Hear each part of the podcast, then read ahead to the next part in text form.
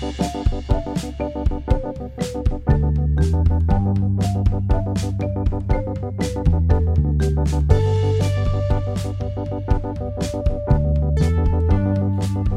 to the Past and the Curious.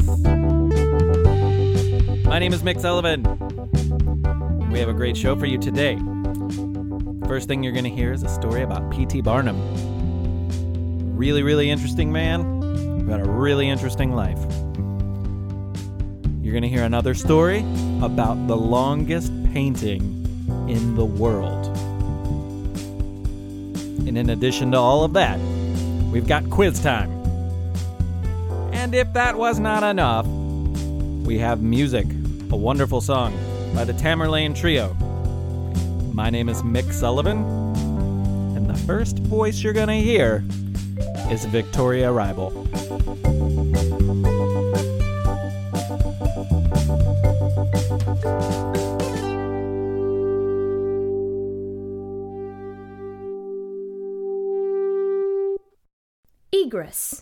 Do you know what it means? If you don't, that's okay. Neither did the people in this true story. New York City in the 1840s. The world was not as familiar then as it is today. Let me put it like this How many of these have you seen in real life? A shark? A crocodile? A hippopotamus? A bear? A dinosaur skeleton? Even if you haven't seen these things in real life, you have a lot of resources available for you to learn more. You can go to the library for books, explore online, watch a TV show about them, or ask someone who's seen one and they can tell you. It wasn't that easy in the 1840s. Most people never got to see things like these. So when P.T. Barnum, a famous showman, whom we'll talk more about in the future, opened a museum in New York City, people rushed to see it. Originally a museum, which sat on the busy New York street of Broadway, was known as Scudder's Museum. Scudder's had a collection of old fossils, minerals, stones, and the like, but people had grown tired of the displays, which never seemed to change. Mr. Barnum bought it and quickly made arrangements to display some of the most fantastic things people could imagine. It would become like a theater, a zoo, and museum all rolled into one. The fact that some of the objects weren't actually what Barnum claimed them to be didn't matter to him. He had animal cages and aquariums, a live band playing. There was a hot air balloon tethered to the roof. There were Egyptian mummies and a room full of wax figures. People could stand face to face with life size models of Napoleon, Queen Victoria, and George Washington. In addition to the skeletons and figures, there were live bears, seals, even a whale. But it wasn't just animals. People from far away lands lived in the building and met with the guests nearly every day. Room after room, and several stories tall, it seemed that around every corner a guest would be met with the sight of something they could have never experienced anywhere outside of the museum. People traveled from all over the United States to see the truly unusual collection. It was a great escape from the everyday life of the time. If Barnum was good at anything, it was getting people's attention.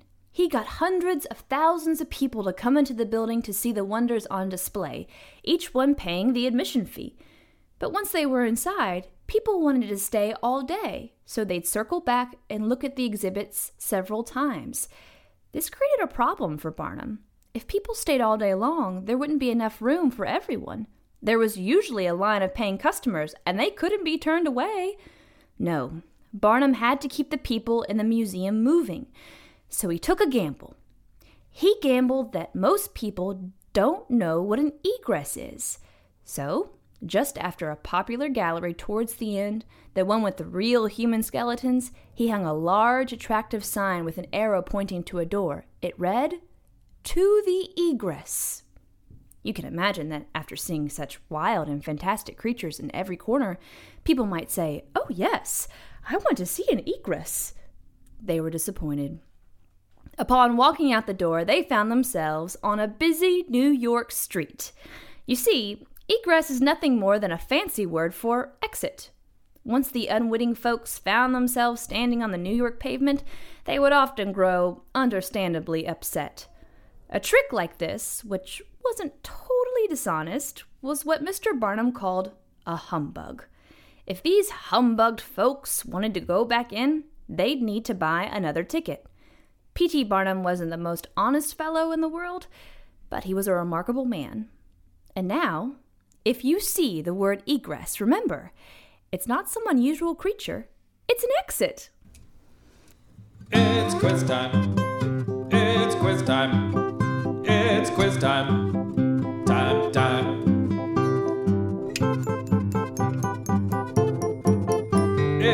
Time. It's quiz time. It's quiz time.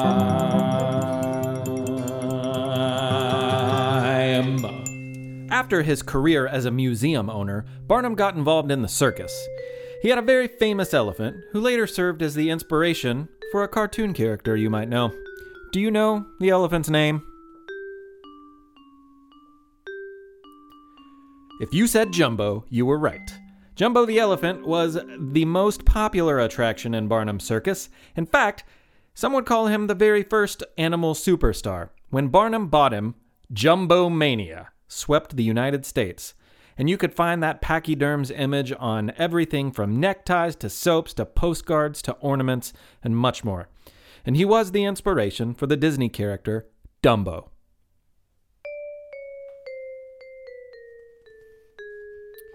Question number two P.T. Barnum helped popularize what type of music in the United States? Well, the answer is opera. In the early 1850s, Swedish opera singer Jenny Lind was a superstar in Europe. Barnum brought her to the United States where she gave 93 concerts and gained thousands and thousands of fans. She was a sensation, and opera became very popular in the United States because of it. She also made a fortune on the tour, but unlike many of today's pop stars, she donated all of her proceeds from the tour to charity, including to free schools in her home country of Sweden.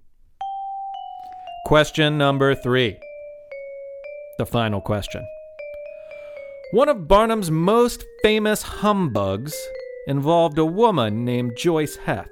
He claimed that she was 161 years old and had been a nanny to what American president?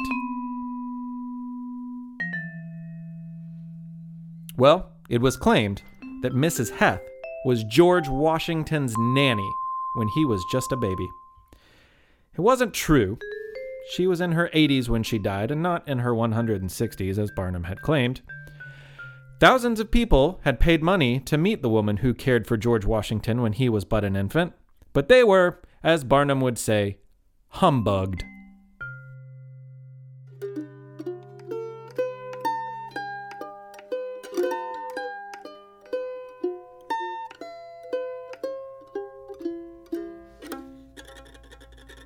One hot summer day, a long time ago, a man named John Banvard sat alone on a boat on a river.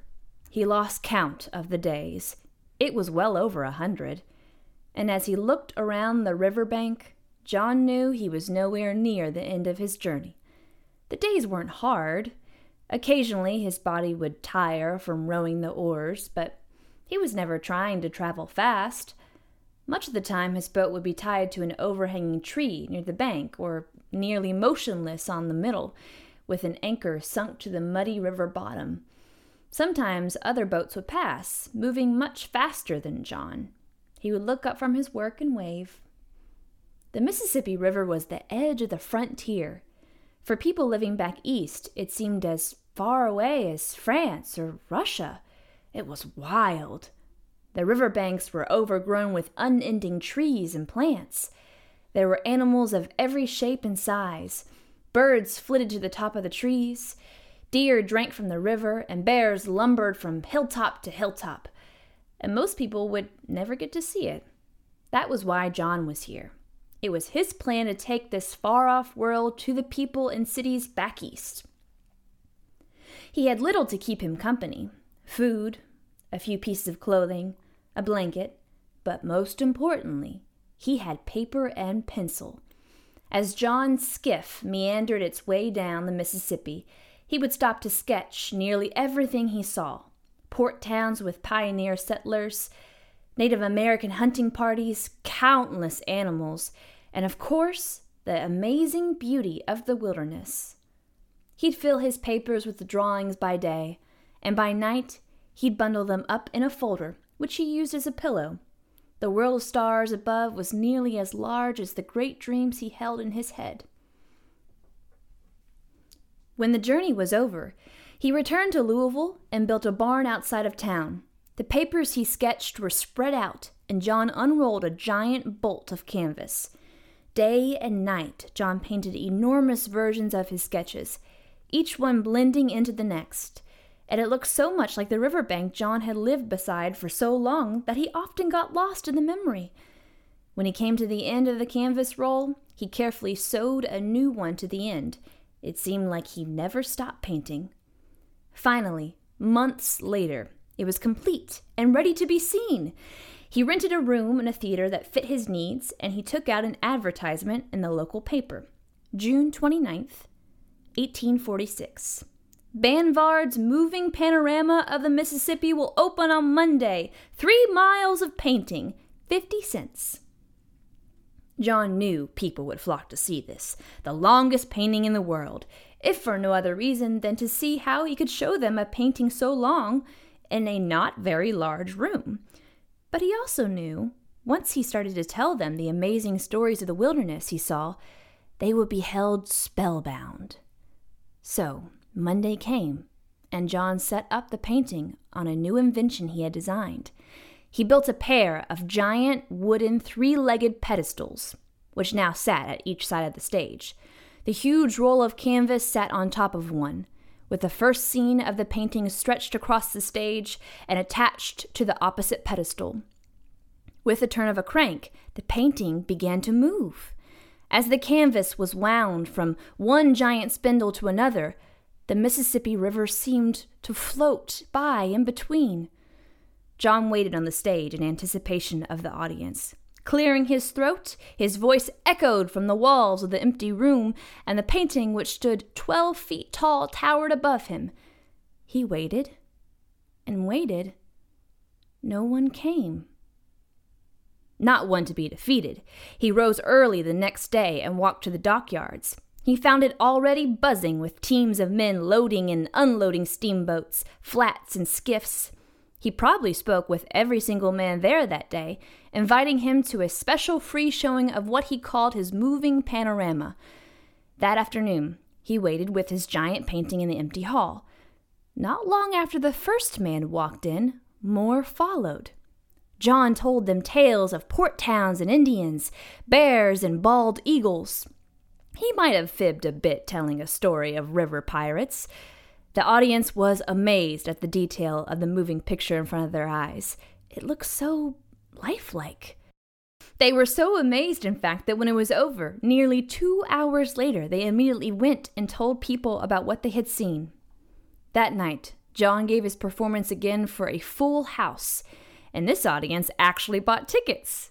And for weeks it was much the same. Crowds would gather to be whisked away on a journey down the Mississippi River while remaining comfortably seated in their chairs. John took the show on the road Boston, New York, and more. He was the talk of the town, and everywhere people flocked to see the spectacle. Soon, John was rich, perhaps the richest painter in America. Letters came from England and beyond. Everyone wanted to see the Mississippi panorama, certainly the longest painting in the world. He began to tour with a pianist who played waltzes specially written for his performance. He even took time off to paint a second version, the west bank of the Mississippi to match his east bank. He hired another man to tour and tell stories with the second version. The Queen of England herself requested a performance, which John was more than happy to oblige. Such was life for John. Years later, John found himself settled in a lap of luxury. His giant New York house, modeled after the Windsor Castle, was a long way off from his old pillowless skiff on the Mississippi. And despite many imitators, John was still the best in the business. It was his desire to branch out into something new that would prove to be his downfall. With his fortunes, friends, and large batch of artifacts he collected from his travels and several loans, he opened a museum. Banvard's Museum was a beautiful building filled with intriguing objects, touring performers, and a theater. His Mississippi panorama sat center stage. The museum itself sat on Broadway in New York City, about three miles away from another museum, P.T. Barnum's American Museum. Mr. Barnum was not a man to be trifled with, and he didn't care for the competition Banvard brought. Many folks claimed Banvard's facility was superior, but with any and every offering Banvard made at his new museum, Barnum would claim to have the same, only better. Mummies, panoramas, even basic ventilation. Because of his influence and the seemingly unlimited money he could spend on advertising, Barnum would win the museum battle for audiences, even if he wasn't telling the truth. Soon after, John Banvard drifted into obscurity, and to this day, no one is quite sure what became of his so called three mile painting in the Mississippi. But for a stretch of time, his dedication and creativity led him to the top of the art world. Though nearly no one knows his name today, he was once the most famous and wealthiest painter in the United States, and perhaps beyond the creator of the longest painting in the world. What a sight that would have been to have seen. And now it's time for a song! Harold Arlen was a man who wrote a lot of songs that are part of what people call the Great American Songbook, which is a name for all of the classic timeless songs written in the first half of the 1900s. You've probably heard some of his tunes. Among others, he wrote Accentuate the Positive, Come Rain or Come Shine, and several from The Wizard of Oz, including Over the Rainbow. In 1933, The Great Magoo, though funny sounding to me, was a huge flop of a musical. But one song that Arlen wrote for it would live a long life, later being recorded by Ella Fitzgerald, Nat King Cole, and many more throughout the years. We're going to perform our own version of It's Only a Paper Moon. But first, let's talk about the lyrics. It's a really neat song, and you'll hear the words paint a picture of a make believe world you might create from materials in art class paper and canvas and muslin and cardboard. It's easy to visualize a two dimensional scene that the lyrics describe, and each time the song tells us things don't have to be this make believe, that with the faith and help of a loved one, those things can be real. It's really a cool message. But guess who enters the song in the last verse? our old friend P.T. Barnum. It's a Barnum and Bailey world, just as phony as it could be, is what it says. And it's a reference to Barnum's creation after his museum, the train car circus, and the illusions and humbugs that he created to please or take advantage of an audience, depending on whose side you're on. But that's just how big this guy's personality was. 40 years after his death, he would still pop up in a popular song. But again, the song reminds us that just like John Banvard, if you can dream something, it can be real.